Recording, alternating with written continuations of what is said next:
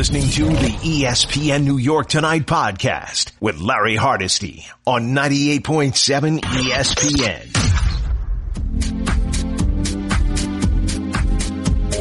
This is E S P N New York Tonight. Here's Larry Hardesty. I don't believe it. The Knicks won a game. Big. Let's talk about it on E S P N New York Tonight. Along with Joel and Nikki, we're here to talk to you about things going on in the world of sports. And Knicks fans, enjoy the win today. Because as I look at the scoreboard, and once, as I told you here at E S P N, we've got like seventy-five T Vs and uh, monitors around. And one of the seventy-five was on the Lakers losing to Boston one thirty-nine to one oh seven. Oh, by the way, Knicks are next. Okay. So enjoy that big twenty-point Cleveland win you had today, Knicks fans, because LeBron and the All-Star team is on their way to the Garden. And they're not going to be in a good mood. No, they aren't. And guess what? The following night, they've got the Brooklyn Nets in a T N T vehicle. So that's good. Oh, we got some interesting stuff. Want to talk to you about a number of things on the going on in the world of sports. We'll talk some little N B A with you. Want to get your thoughts also a day after.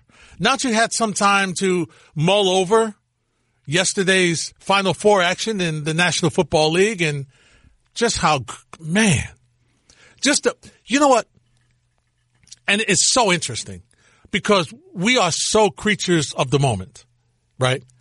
Patrick Mahomes is an unbelievable quarterback. He's really good. But he's been in the league, what, three years, four years? And already we're talking about the greatest of all time. Can we remember, remember when we had these conversations about greatest of all time, and part of it was longevity?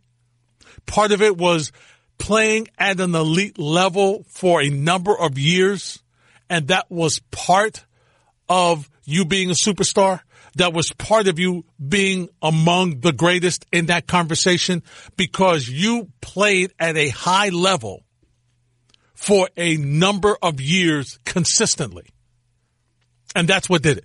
When Chris was talking about Derek Jeter tomorrow and going into being a, the voting going into him, going, for him going into the Hall of Fame. Okay? Why is he going into the Hall of Fame? What? Were there better shortstops than him? Yeah. I'm sure that, yeah, Alex Rodriguez was better. But when the light shined brightest, he came up big in the clutch year after year after year after year. And every year, we there's some article come out.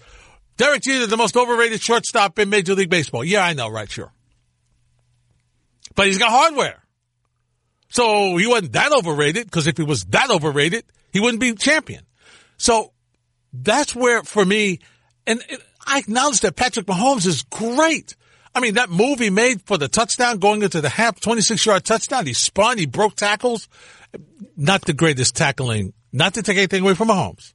But, I mean, really? That was not the greatest exhibition of tackling that you've seen of a quarterback. Normally people are lining up to lay the, oh, wait a minute, he's a runner? I can hit the quarterback because he's a runner now? Oh, let me load up. Let me... Let me do the forearm shiver. Let me just knock him down and make him crazy. They didn't do that. They let him run through. But nevertheless, for me, longevity, that's what makes great. But if he continues the way he's going, he is going to be among the greatest to ever play the game. There's no question about that. His versatility. And here's the thing. He runs when he needs to. He ascertains when he's running, and then he that's when he does it. He doesn't just, okay, I'm just, you know what? I'm running. Let me just run. No. And even when he's running, he's looking down the field. You see him looking, looking. Oh, no eyes open. Okay, watch it. Hey, look at all this green grass. I'll just go to the end zone. So we can talk about the um, N F L playoffs. And now going forward, last night on the drive, Joel, Giselle, and I, we were having this thought process about who's going to win. What, who's gonna, you know, you're prisoner of the moment. And I'm still, I'm still lost. I still, you know, I'm starting to, you know, get into this rhythm of doing the work of, okay, let me break down this, let me break down that. And, you know, you've got, you know, San Francisco that runs the ball extremely well and has tough defense. You've got Kansas City who can put up points, you know, like it's a video game. and a pretty good defense. And you're like, this is like good offense beats good defense. Is good defense beat good offense? I mean, it's it's it's it should be on paper a great series. It should be. So we'll get your thoughts on that. Who you think's going to win? Also, as I mentioned, and look, as far as the Knicks are concerned with Mike Miller, here's the interesting thing for me watching him now coach. And this is the thing I like about him. He's like, if something doesn't go right, he calls the timeout right away. Hold it! Hold it! Oh, come over here. No, no, no, no, no. There were a couple of plays in that game where nobody even thought about defense. I mean, they couldn't even, it wasn't even the concept. I mean, it was like they were watching. It was almost like they were in the in the film room watching somebody drive down the lane and nobody came over to stop them. They were just staring there looking like, wow, that's some move. They didn't do anything. But on the day when they finally won a game and won a game big, you give them credit. Boy, is Cleveland struggling. It's Ke- I know Kevin Love doesn't want to be in Cleveland anymore. But Kevin Love, if he doesn't start playing better, he's going to be in Cleveland a long time because nobody's going to trade for him. He looks awful.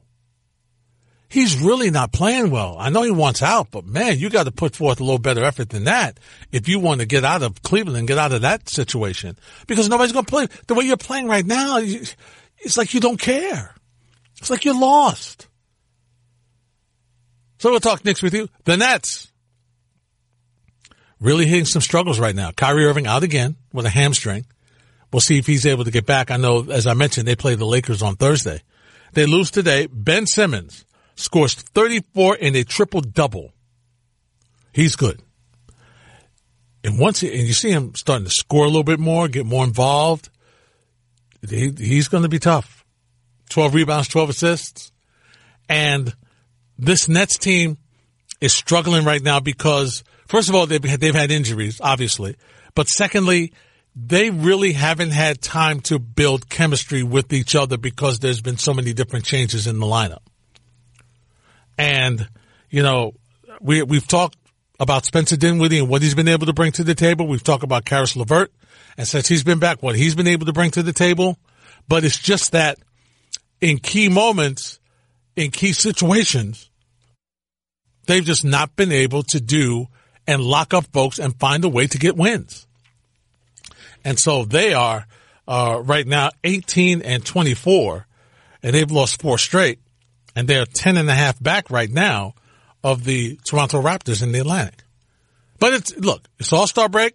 You know, you you can, if if you can just get your guys healthy and whole coming out of the All-Star break, where you could go on a run, you'll be okay. You can move up that chart rather easily. So I'm not really concerned about them yet. Not really concerned because they haven't. Listen, if Kyrie was playing and everybody was healthy and they were still struggling like this, okay, then you'd have, you'd be concerned. But they're just trying to find each other. They're trying to, and they got a tough part of their schedule right now. So I think they'll get themselves squared away. As I mentioned earlier, Knicks win today. And, um, here's the thing with them. I know they won, and, and Larry, you shouldn't pick on them when they win a game, even though it's against the Cavaliers, but I'm going to anyway. And that is Julius Randle. So I'm picking on Julius Randle again.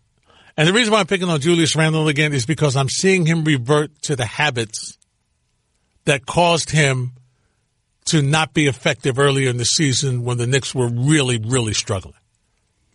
And that is him taking, bringing the ball up, trying to make a one-on-one move, not necessarily passing the ball early enough so the other players can make a move. In other words, he's got that point forward mentality again. And when this team is at its best, so to speak, what they, they're the best at is when they move the ball and you have Alfred Payton starting your offense. Let him bring the, bring the ball up, set everybody up. That's his job. Okay? That's his job. And I know He's a backup point guard. We know that. Around the league, he's not. He's no Chris Paul. Nobody's going to confuse the two. All right? But what I will say is he's the best point guard on your team. So let him do his job. And when he does, it just it just flows better. It doesn't mean that the shots are going to go in. There's no guarantee. But it does mean that it, the offense flows a little bit better. And that's what you like. You're listening to the E S P N New York Tonight podcast with Larry Hardesty on ninety-eight point seven E S P N.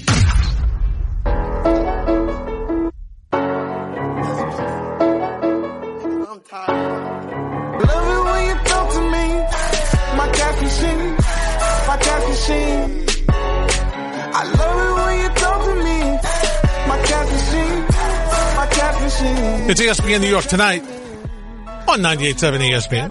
Before I get to the calls, Jordan Raanan was on with Freddie and Fitz talking about Jason Garrett as the, uh, you know, offensive coordinator for the Giants. Here's the positives to it. Here's the positives. Here's a guy who's got head coaching experience in the National Football League, and he's part of a coaching establishment, okay, in Joe Judge, who doesn't have head coaching experience. So you need somebody that's got head coaching experience on your staff. That's a good thing. So you like that. That's good. That's good. You like that you're going to turn, and obviously they'll bring in a quarterback coach as well, but you like the fact that Garrett working with Daniel Jones is going to help him, help him understand as a quarterback. Okay, Jason Garrett as a quarterback in this league, a couple of years with the Giants. He's going to be a guy that can help him, help him understand what, what you're looking for. Help him understand and look at some of the things that you need to improve on. Help him mature. Help him get better. Make sure that he's on the same wavelength with him and call plays that makes him better. Plus side, he who he is familiar with the division. There's no question about that. He knows the division. Here's where I'm a little concerned if I would if I were a Giant fan. His play calling from time to time was stale. How about that for a phrase? I say it was a little stale, to the point that they brought somebody in to call the plays, to freshen them up a little bit with the young quarterback and making some moves.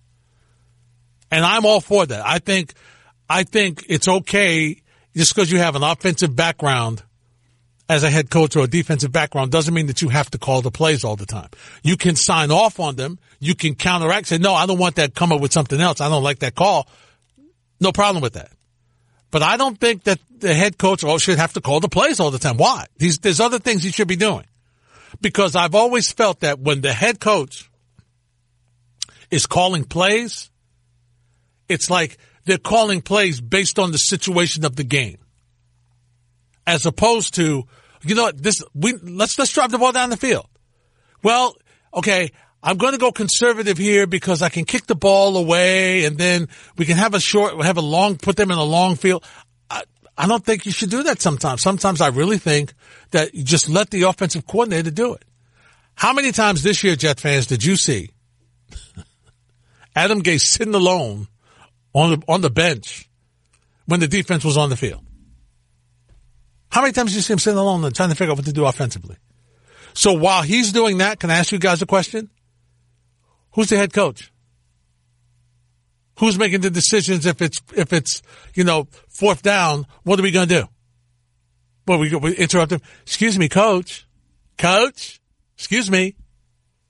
I know you're looking over the offensive play list for when the offense gets back on the field, but um, what do you want to do here?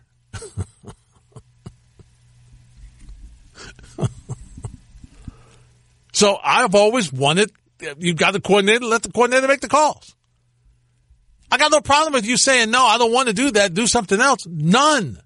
You're the head coach. Because here's the bottom line. It starts and ends with you. If there's a problem and your team is losing, the head coach gets the blame because the buck stops with you. Anyway, Jordan Raanan was on with Freddie and Fitz. And um, he had an interesting thought about how important Jason Garrett is to Joe Judge. This is a huge hire, right? I mean, this, you're talking about the guy that's going to be tasked with helping Daniel Jones grow. I mean, that that is a big part of this job. I mean, this is this hire is going to go a long way probably in determining how successful Joe Judge's head coaching tenure is. No question, because Daniel Jones is your franchise quarterback. So as he goes, so goes the franchise, right? He's the guy. He's the guy that you have identified to take you to that next level, to take you to that place where you can be c- competitive consistently. That's what you want. That's what everybody wants. But Jordan says Garrett loves being offensive coordinator, but maybe he's got something else in mind. What does concern me a little bit with this hire is, A, he has, a, like I said before, he hasn't called plays in a long time. But we don't really know what Jason Garrett is as a coordinator, a head play caller at this point. And two, you have to think that Jason Garrett has aspirations to be a head coach again, right? He wanted to be in the head coaching market this offseason. So let's say the Giants have even a little bit of success. He's going to be in line to get a new job next year, right, as a head coach. And this is why it's risky. Now you're talking about Daniel Jones possibly having a third offensive coordinator in three years in the N F L. That's why it makes me scratch my head a little bit. Like, I understand they wanted a guy with former head coaching experience, but there's a possibility if they have any success that they'll be looking for another offensive coordinator next year. Maybe they have one on staff or not. Interesting, right? And I guess then whoever the quarterback coach is could be considered that you would move him up and give him the promotion and keep Daniel Jones, if that should happen, on the same path where he's not trying to learn another, uh, you know, another philosophy, another scheme, a whole other playbook. So that's what you would hope. But it is interesting. It is interesting to see how this is going to turn out. And once again, there's plenty of positives with Jason Garrett, as I said. And Jordan mentioned them as well. Previous head coaching experience for a guy to help a head coach who doesn't have any. All right, knows the division, inside and out, up and down. But as Jordan agrees with me, the play calling situation has been an issue. I mean, when you have an offensive line the way they have built that offensive line, and for them to not have had more success than they've had, sometimes they don't run the ball when you think they should. Look, there's there's reasons why, I'm sure. I don't, I'm not embedded with the Cowboys. I don't know everything that's going on there. But you would think, like this year, with the talent that team has, and listen, Garrett didn't play, call the play, so you can't blame him. But with the talent that team had in the offensive line, how did they not make the postseason? How did they lose to the Jets? How did they lose? How did they be under five hundred, a five hundred club? They're better than that.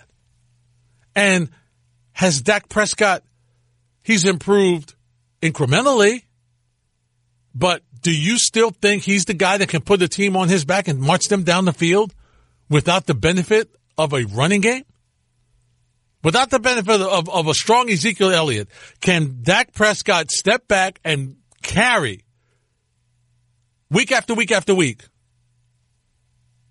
the Dallas Cowboys down the field? Hey, listen,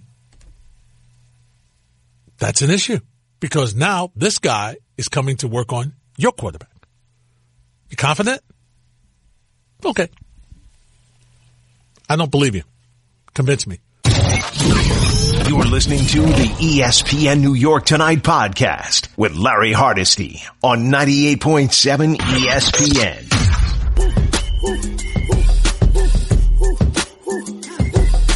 Dance with my dogs in the nighttime. Trap with the chickens like Popeye.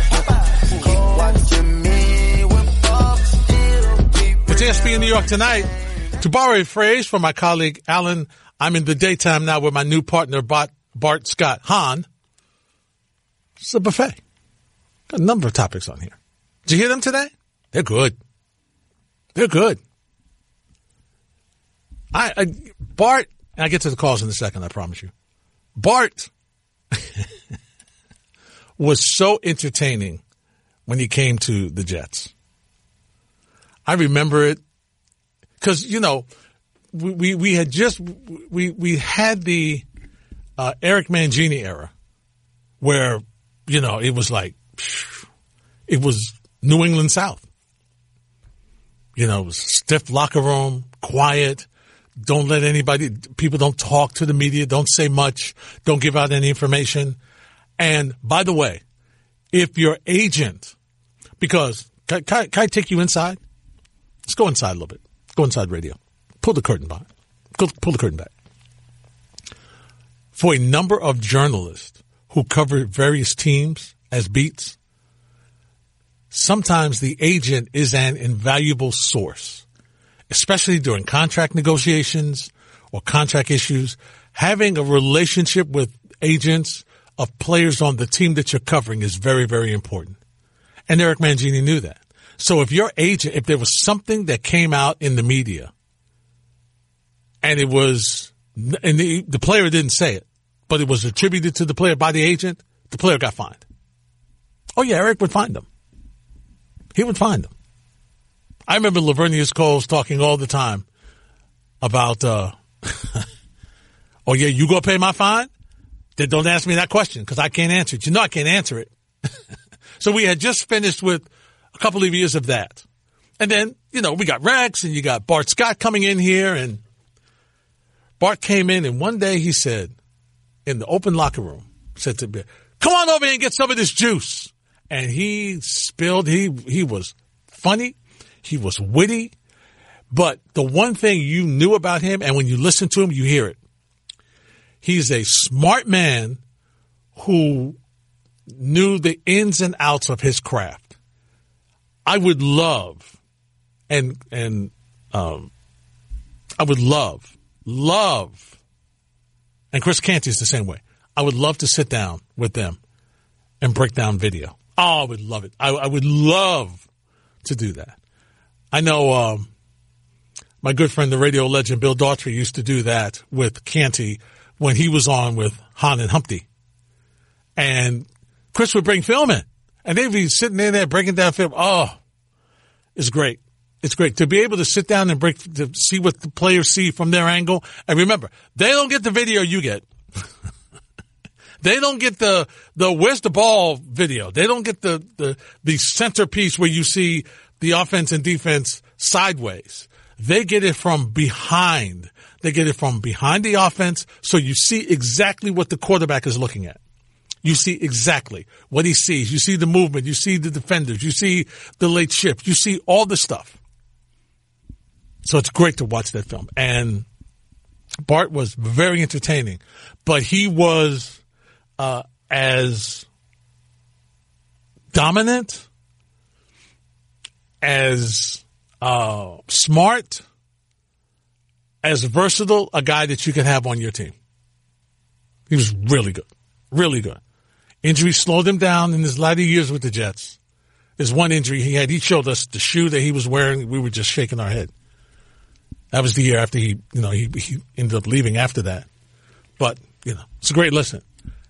Allen and Bart, or Bart and Han, Monday through Friday from one to three here on ninety-eight point seven E S P N. Off to the phones. one eight hundred nine one nine three seven seven six. Tommy's in Jersey. Tommy, lead us off on E S P N New York Tonight. Hey, Larry. How you doing, buddy? I'm all right, partner. What's happening? Good, my man. I know you know the Knicks. Uh, I've been wanting to call all season, but just didn't get around to it. But I want to ask you a question, and then I'd love to make a statement. Okay. Last last season, the last one to two months of the season, mm-hmm. who was the Knicks' best two-way player? Dotson had some moments. Uh, Trier had some moments. Um, there's a couple of guys. Knox had some moments. There were a couple of guys that had some pretty good moments, Tommy. All right. And in my opinion, and I watch the Knicks all the time like mm-hmm. you do, and many many of the fans out there, I was, I'm, you know, Tisdale did an okay job. I wasn't too thrilled with him. Mm-hmm. I'm really happy with Miller and the direction he's going now. What? Why do you, why me, do you like Miller, Tommy? I'll let you get to your point. What, what is it about Miller you like? You know what? He... he He's putting. I know tonight wasn't a wasn't a uh, an example of it, but I like that he doesn't automatically, at the end of the game, put guys back in the game because they're they're the guy okay. on the mix. Mm-hmm. He, he rewards guys who play properly. He rewards guys who listen. He rewards guys who, who move the ball. Um, but but my whole reason for this call is, hands down, in, if I were the coach of the Knicks, the guy who played the best two-way basketball the last one to two months because he started to get a chance is Damyean Dotson. Mm-hmm. And Damyean Dotson is a lockdown defender. He is as good as Ntilikina. Um, you know, Ntilikina, while I like him, he tries, he's young. Everyone knows he's not the guy in a pick and roll just to go around the pick and roll and hit the jumper, hit the jumper consistently. Dotson can do that. Dotson's a lockdown defender. The few minutes that he gets to play this season, you see him defensively. You see how he fights over, under picks. You see how he switches. You see how he plays the passing lane. And on offense, he comes down, and Randle has the ball as the point forward, as you mentioned earlier. They throw Dotson in the right corner in the, you know, to set up for the three. Mm-hmm. He's never involved. He's never in there. And I'm people may not believe me or want to listen to me, but I'm telling you, if Dotson had thirty minutes a game, he's two to three years away from being an all-star because he plays both sides of the court. He plays defense. He plays offense. And I challenge anybody to watch him the next time he's on the court. You just watch him and key on him. He is an absolutely smart ball player. Trier, Trier was an offensive juggernaut last year, but he didn't play the defense that Dotson does. So I really I don't have a problem with him not getting that much run. Mm-hmm. Dotson is hands down the best two-way player. He's not the best defender. He's not the best offensive player. Hands down the best two-way player on the Knicks. And they need to give this kid twenty-seven to thirty minutes a game. Their defense will absolutely improve. Their uh, average points a game that they give up will come down maybe three to five points, which is tremendous in the game. And I just, I hope somebody's listening out there because this kid is two to three years from being an all-star if he gets thirty minutes a game. And he's suffering on the end of the bench right now. And I'll tell you this, Tommy, and thanks for the phone call. He's a very good, he's a good rebounder as a guard too. The problem is, and, and I think it's, it's a lot of matchups in the N B A and there's some problems with him, uh, being on the court for more minutes. I think you can get away with him with a certain amount of minutes, depending on the matchups. Some minutes he may get more. The thing that you're seeing from him is he had an injury where he had some surgery done in the offseason, and he really is not hitting his shot the way he did last year. But you, you see, I mean, he went through a couple of games this week. I mean, he was struggling. He couldn't buy a basket. Today was better. You, this is more of the Damyean Dotson that, that, you know, we've come to be used to and we saw last year, to your point. Uh, but, the biggest problem with him right now is, yeah, it's playing time, but it's, it's just getting comfortable again. It's getting a rhythm. It's being able to hit shots. And listen, if you're Mike Miller, you're trying to win games. So you're, you're trying to be and show that you can be the head coach of this team going forward. You want to be considered as one of the head coach or head coach of this, of this team. And part of that means that you got to win some games. So if there's a situation where he's not hitting and the team is struggling offensively, Tommy, he can't stay with them. He's got to go and try to get another option to see if there's somebody else who can do a little bit better, who'll be able to, uh, you know, get some points on the board for him. one eight hundred nine one nine three seven seven six. Jason's in Rockland. Hey, Jason, you're next on ninety-eight point seven. Yeah, hi, Larry. Thanks for taking my call. What's up, Jay? First of all, listening to what Tommy says, he's totally true about Damyean Dotson. Yep. And also, just sorry, changing the topic, I love the Jason Garrett hire. Okay. Do you well, love it? Well, you know what? Like I said, and thanks for the call, I like part of what Jason Garrett's going to bring to the table. If I'm a Giant fan, that's what I would like. Experience, knows the division, so on and so forth. My only concern is, and Jordan Raanan shares the same concern I have, I'm just concerned about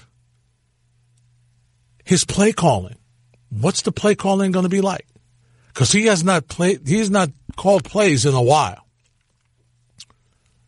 And that's not a bad thing. Because like I said earlier, I don't know that offensive, I don't know the head coaches should call plays. I think they should be in the position where they're in on the game plan, they know what's happening, and they have the final veto call. I think that's okay. But I don't think they should, I think it distracts them. I think it, I think that they call plays based on get the, the, the overall game as opposed to right this minute. Does that make sense, ladies and gentlemen? In other words, I think, whereas an offensive guy would just say, you know what, look, we're going to move the chains here. Let's just go. It's late in the game. The head coach is like, well, if I call this play, I want to call a play. So if we don't get it, I'm putting in the position of I'm protecting my defense. Whereas the offensive guy is like, I'm, I'm getting a first down. My mindset is we're getting a first down when we call this play. And if it doesn't work out, the defense will figure it out. You're listening to the E S P N New York Tonight podcast with Larry Hardesty on ninety-eight point seven E S P N.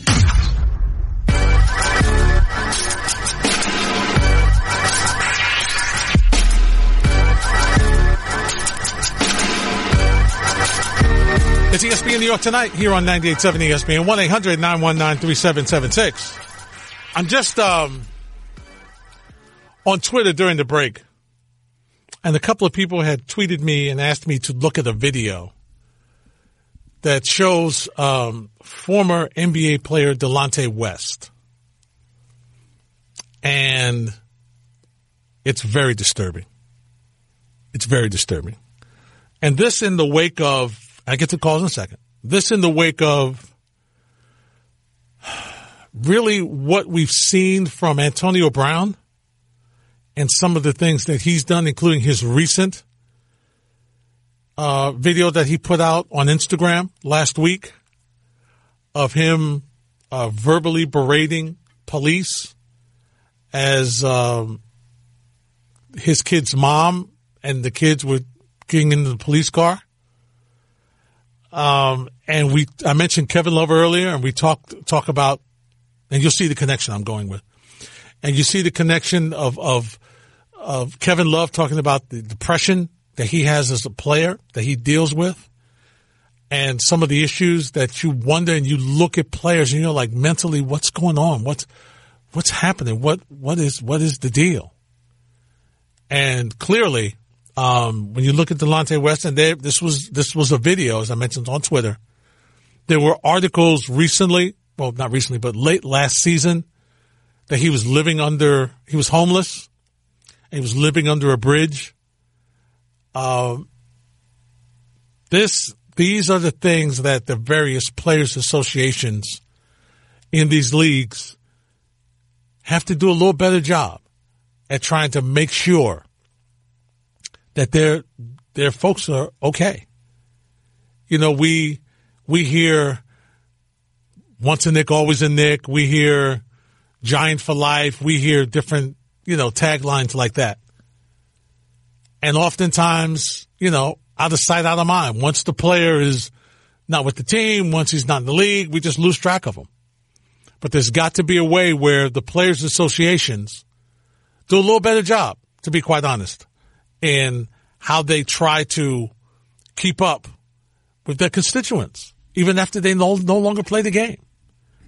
It's it's a very disturbing video. This is clearly, if this is indeed Delonte West, if this is really him, he he's suffered a very bad mental breakdown, and it's really, really tragic to see. Bruce is in Flushing. Hey, Bruce, you're next on ninety-eight point seven E S P N. Hey, Larry. Um, talking about Jason Garrett hiring, and talk about a Hall of Fame um, mistake that Brandon Taney brought up on Sunday. First on, on Garrett. This is the reason why I love the hiring. If I asked you what was a staple of the Dallas offense for the last twenty years, you would say what? Quarterbacks. Well, in particular, I'm talking about screen pass. Yeah. From, oh, plays. So, yeah. Mm-hmm. I mean, that was a staple, and the Giants never throw a screen pass. And no, they what don't. Ga- and what Garrett can bring to this Giant offense is the screen pass, plus using Barkley more as a receiver coming mm-hmm. out of the backfield. Agreed. Agreed. And that's, what, that's what's been missing for the last couple of years in this Giant offense. I agree. I agree. Uh, uh, Now, I don't want Jason Witten back as a tight end, which was some talk about today. Now, as a coach, yeah, fine. I have no problem. But don't bring him back as, as a tight end. Mm-hmm. Um, as far as the, the Brandon Tierney t- t- point, um, he brought up yesterday, Drew Pearson. Mm. Why is Drew Pearson not in the Hall of Fame? I have no idea. I have no idea. I mean, we can go through the list of people who's already in the Hall of Fame and people on the list to be in the Hall of Fame, and I bet you we can point out twenty guys that Drew Pearson's better than those guys. Yep. No question. No question. You get no argument with me. I remember watching him because at that time in high school, Bruce, I was I was uh, in, engulfed with the Pittsburgh Steelers. And who did Pittsburgh play every time in the Super Bowl? The Dallas Cowboys. Right. And who did I see time after time making big catches on a very talented secondary?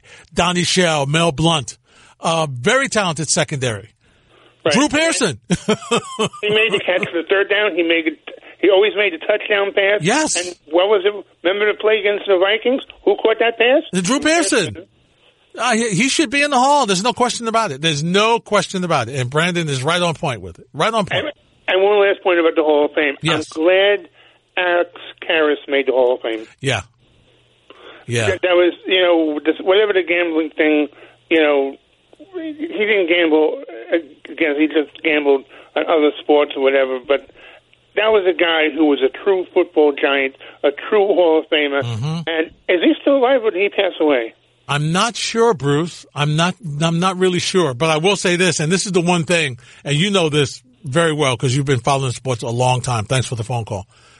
The N F L Hall of Fame is not as pretentious as the Baseball Hall of Fame. Okay, it's not. It just, it just isn't. It just isn't.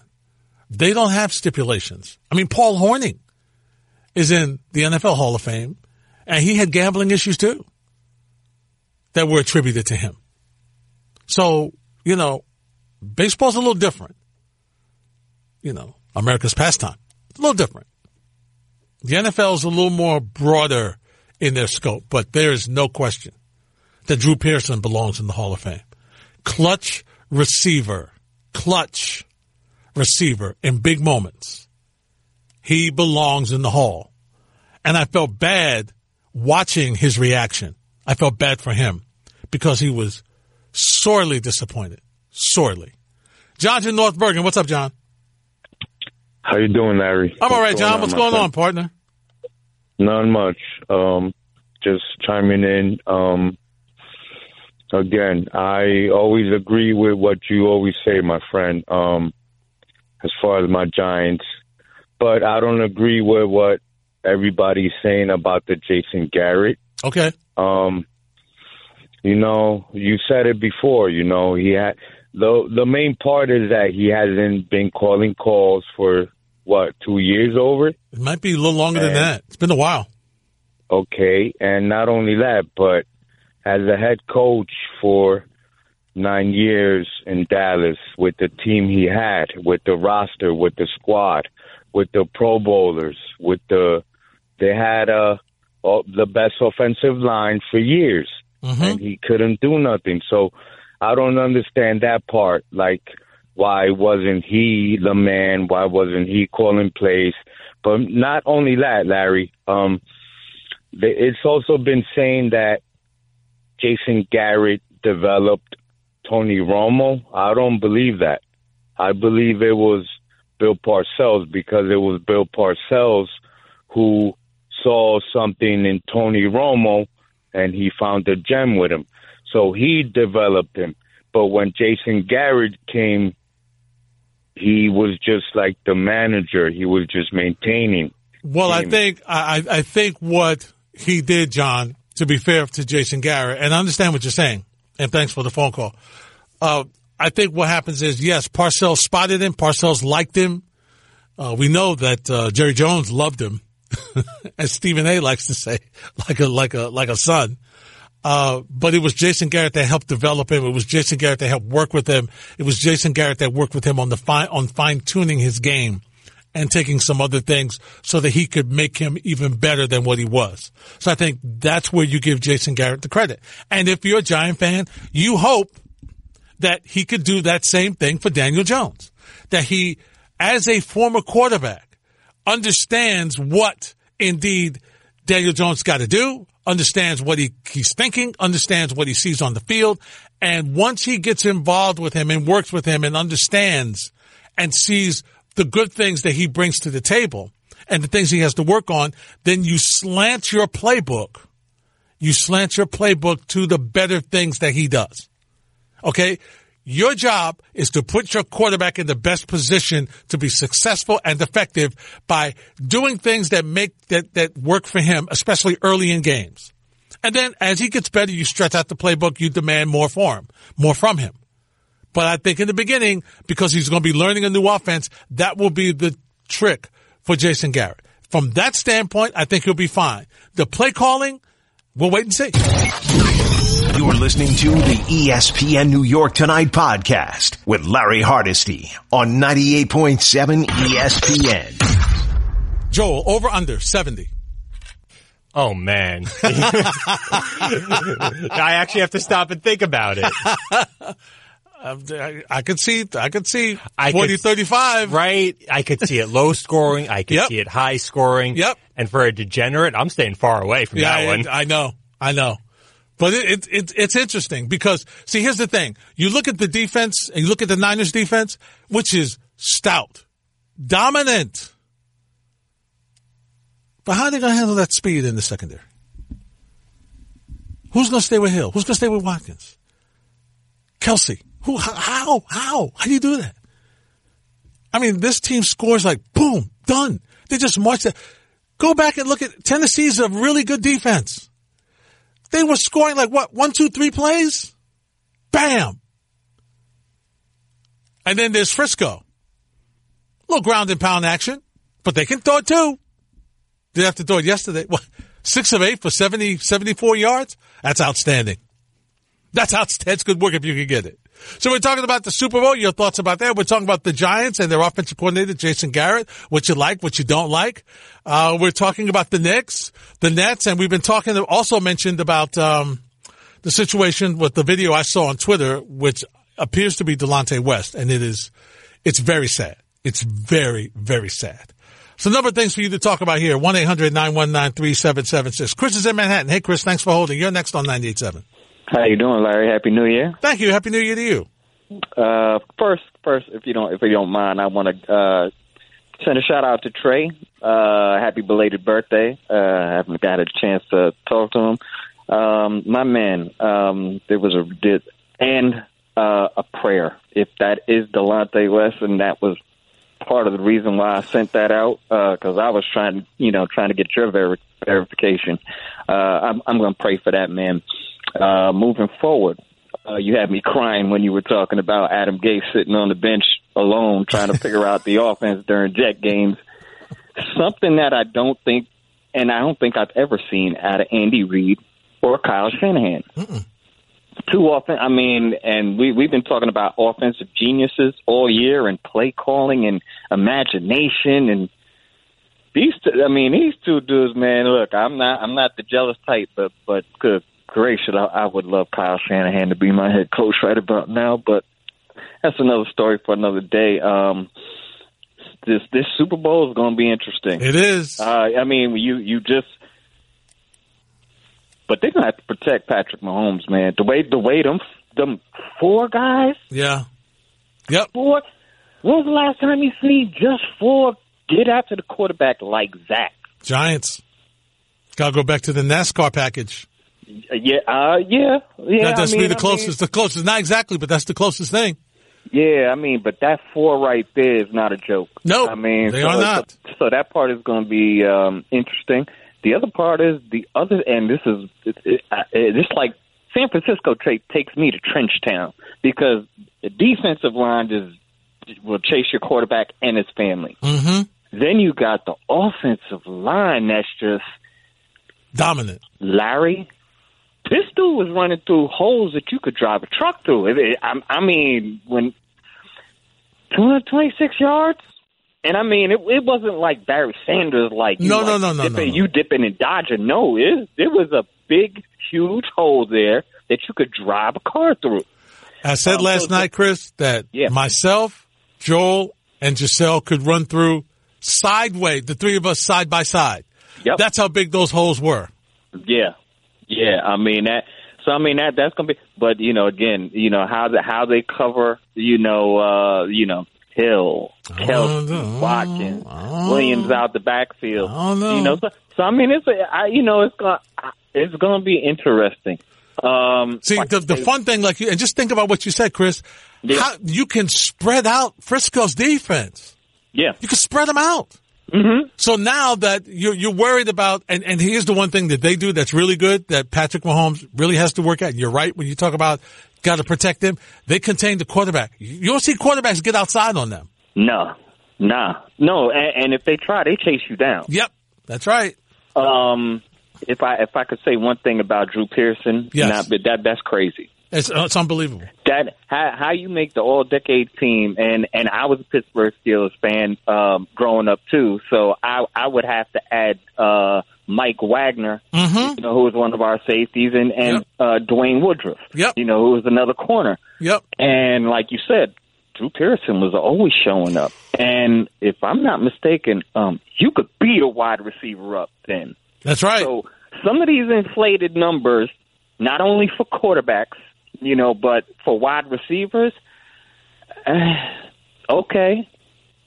But uh, you put them back in that era where, you know, you, shoot, you got Lester Hayes beating you up. You got, right. And you, you went got, over the middle, Chris. You oh, you what, went, went over, over the, the middle. middle. For what? what? To do what?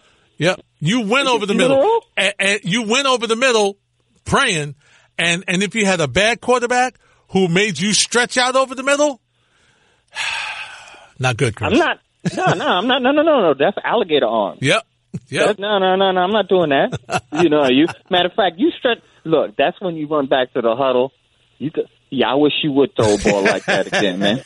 You mean me and you? We gonna we gonna ha- we gonna have some, we gonna we gonna we gonna have some things back in the locker room. You know, because come on, man. I mean, you talking about Atkinson? I mean, we we yeah, can go back to names that. Please. Who were like who who were looking at how does Shaq say barbecue chicken? That's right. That's right. I wish you would come over. Like like, like the late Bernie Mac said, there'd be some furniture moving in here. That's you right. Come back and just throw that ball over there like that again. Last thing, yes, because I, I heard you. Um, I heard you talking um, about Jason Garrett, and you know, mm-hmm. you know, I, I'm. I, you know, look, I'm. I'll, I'll sit back, and I'm sitting back. And um, I, I want to hear you and Trey go go go at that. I, w- I want to hear you and Trey have a conversation about Jason Garrett. That's what I'm looking forward to. Listen, man, it's always a pleasure to talk to you. Um, when you're on next, man, I'm, I'll hit you up, man. All right, we got we got uh, Chris. Thanks for the phone call. We got a full week of shows this week. Yeah, full week of shows. I get to look at Joel and Nikki, and I get to see everybody this week. Rarely. It's rare that I get to see every, during this time of the year, rare that I get to see everybody every day. But we have that this week. So let me talk to Mike in Queens. Hey, Mike, you're next on ninety-eight point seven. Good evening, Larry. How are you? What's up, Mike? Um, Larry, bear with me here, man. You got to bear with me on this phone call. Uh, but, Larry, you know when it comes to New York sports, I gave up my fandom years ago because I just can't take it anymore. But the one thing that I do support... the Islanders, Larry, the the the Giants hiring Garrett. I mean, if they hire him as the head coach, God help us. They hire him as the offensive coordinator. Larry, when he was in Dallas, was he known for the play calling of Dallas? When I mean, if anything, didn't we always talk about Dak, Dak Prescott wasn't a one-year wonder? Didn't we always wonder how good Prescott could be? Didn't we always wait to see him go to his full potential? So if Jason Garrett couldn't maximize uh, the, the Dallas Q B, what's his name? I just said uh, uh, whatever his name is. If he had trouble getting that young guy up to speed, getting his uh, max potential, I just don't see why they hired him. I mean, I, I okay, you want a, you want the head coach experience, but if you want the head coach experience, then why not hire Mike McCarthy as your head coach? I mean, it just makes no sense. How can you say, oh, you need Garrett as the O C because he has head coach experience and our guy has none. Then why didn't you hire a guy that has experience so you don't have to hire a guy like uh, Garrett? I mean, if you, if you hire McCarthy who has experience, then, then you, you don't need the O C to be a former head coach. I just, w- just whatever they say, it's just, Larry, I'm so sick of when people speak, they say nothing. I'm so sick of tired of when people speak to me, they say stuff, and I just don't understand it. I'm tired of it, Larry. Every t- that's all I hear, people speaking, and I, it, it's nonsense, Larry. New York sports is nonsense. Nobody, it doesn't make any sense. I'm I'm tired, Larry. Why can't I? Why can't people speak to me? And why can't they make sense? I'm done. Well, Mike, part of it, and thanks for the phone call, and I understand your frustration. Part of it is because they want to give you. They just want you. They want to give you reasons so you won't ask anymore. You know, they just didn't want McCarthy. Maybe they didn't want to give up. I don't know why they didn't. Maybe they didn't want to give up the power. Maybe they wanted to go with a younger guy. You know, I don't know. But he would have been my choice. But see, once again, that's my philosophy. And I understand that, that it's, you know, the young baseball and football are doing this young thing. Once again, the young, the young guy off the, off the, uh, staff that's won games. Okay. Uh, okay. It's good. For me, and I heard Carlin talking about it as far as the Mets are concerned. You guys know how I feel about that. Give me a guy that's won rings. That's who I want. That's who I want running my team. Give me a guy who's won rings. And if you give me a guy who's won rings in multiple places, I want him even more. Because that tells me that he can win rings under different conditions. That's my goal. That's why I was talking about Girardi for the Mets. He's got he's got hardware. That's why we're talking about Showalter. He's got experience. He knows what to do. Especially in this situation with the Mets where you're you're looking at spring training. Once again, quoting my, my guy, Chris Berman, tick, tick, tick, tick, tick, tick, tick, tick, tick, tick, tick. Okay? Super Bowl's in two weeks. Week of, ten days after that is pitchers and catchers. Hello? Can we get this done? Are you talking to somebody? Just tell me, look, just at least somebody tell me the Mets are talking to somebody. I'll be happy. You're listening to the E S P N New York Tonight podcast with Larry Hardesty on ninety-eight point seven E S P N. Yeah, it was completely unacceptable. When those two fumbles that he had, the center exchange, right, and then the strip sack, mm-hmm. and his lack of effort to get the ball, you're the leader of the franchise. It's completely unacceptable. And when you look at the other side of the ball, guys, the San Francisco 49ers running game had ninety-nine yards after contact. I think those two things are one hundred percent relatable. When you don't see your leader either winning or dying trying, and that's the standard to get to a championship, I think that permeated to the whole team yesterday, and it was completely unacceptable. Our Mike Tannenbaum, strong words on Golic and Wingo this morning here on ninety-eight point seven E S P N. You're listening to E S P N New York Tonight. That was for Trey talking about Aaron Rodgers, who's hurting today. It's a little raw right now for sure. It definitely hurts, I'd say, a little more than early in the career, just because you realize just how difficult it is to get to this spot. Just kind of felt like it was uh, meant to be almost. So that is a little disappointing, a little more disappointing. Then you realize, you know, you know, I don't have the same number of years ahead of me as I do behind me. So slightly more disappointing. He's a bad man. He was awful yesterday in that first half. Awful. Awful. And Tannenbaum hit it. The the interception, the two fumbles. That's not the same guy who people consider the best quarterback in the N F L. Yes, I know that everybody has days, but not like that. Dominique's in Arizona. Hey, Dominique, you're next on ninety-eight point seven. Yeah, I wanted to um, talk about the Giants and the Chiefs. Okay. So the Giants, I feel like they, they brought Garrett in because they, uh, what's his name, Joe Judge don't live up to expectations. They got somebody to fall back on, you know.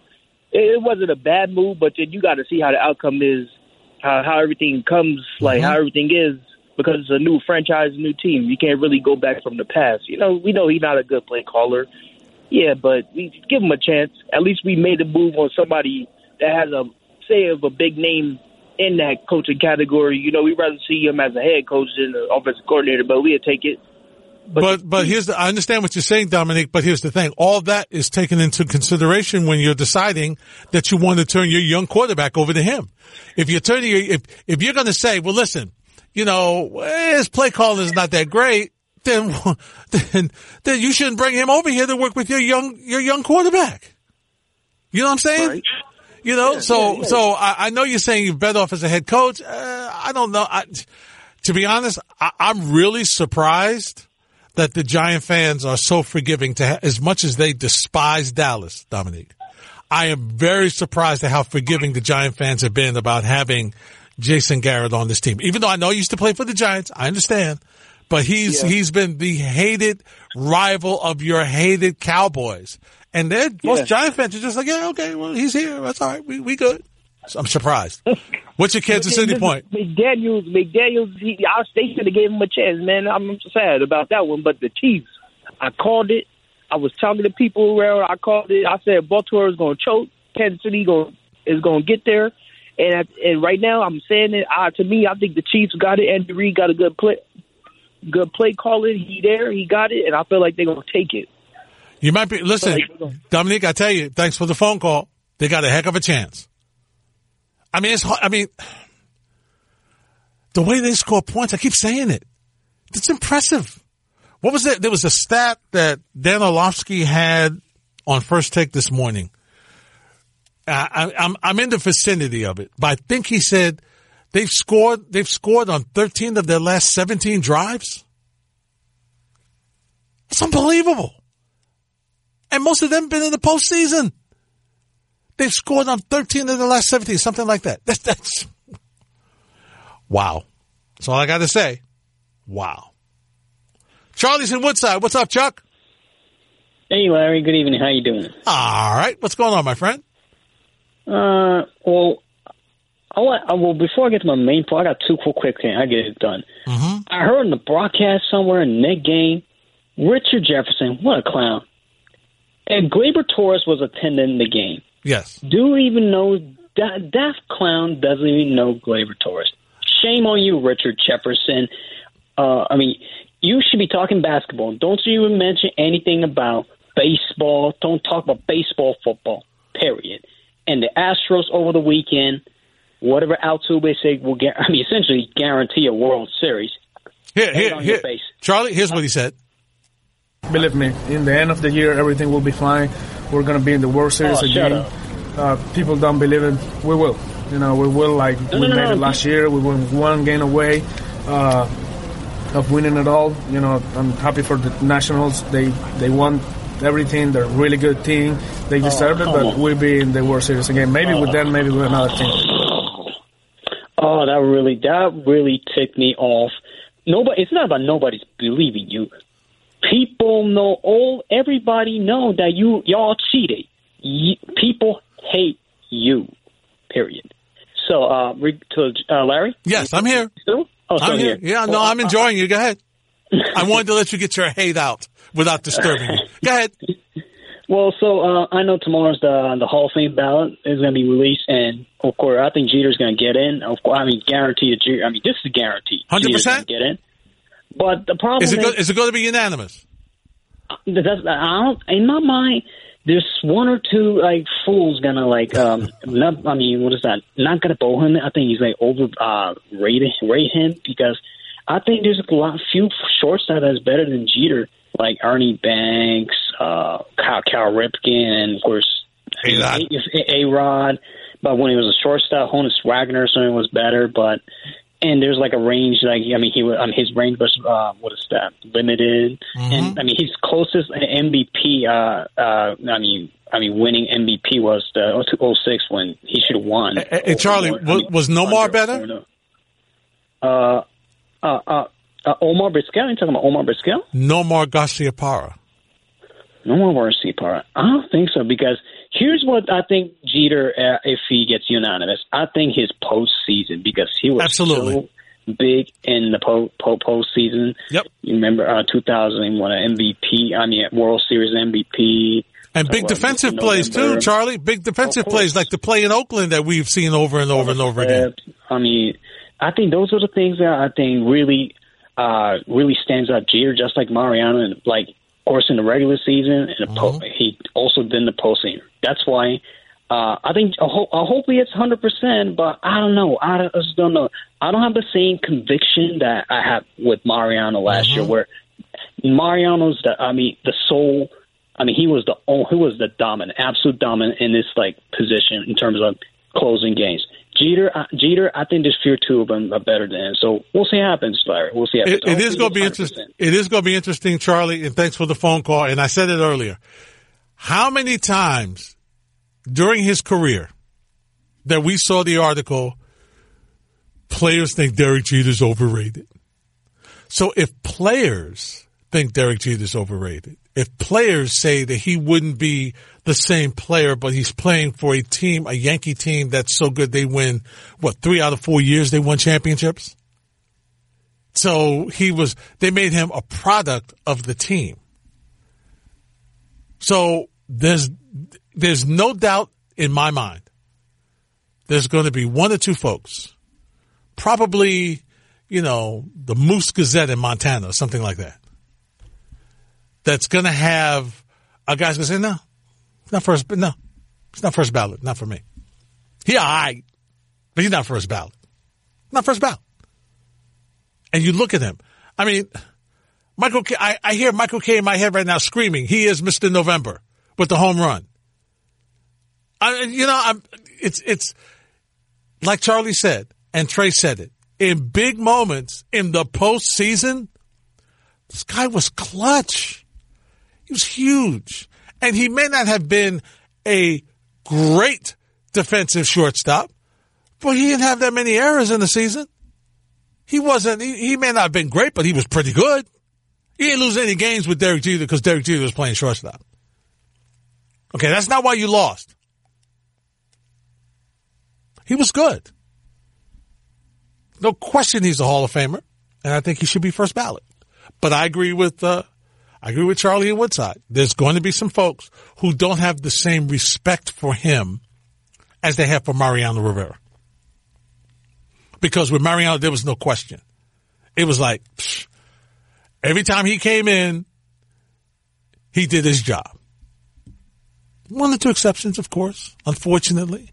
I'm not going to mention them to Yankee fans because I don't want to open any old wounds. But there were one or two occasions. But other than that, he de- he deserved to be unanimous. He was the ultimate closer. He was the best whoever did it. And it's not close. It's not close. You are listening to the E S P N New York Tonight podcast with Larry Hardesty on ninety-eight point seven E S P N.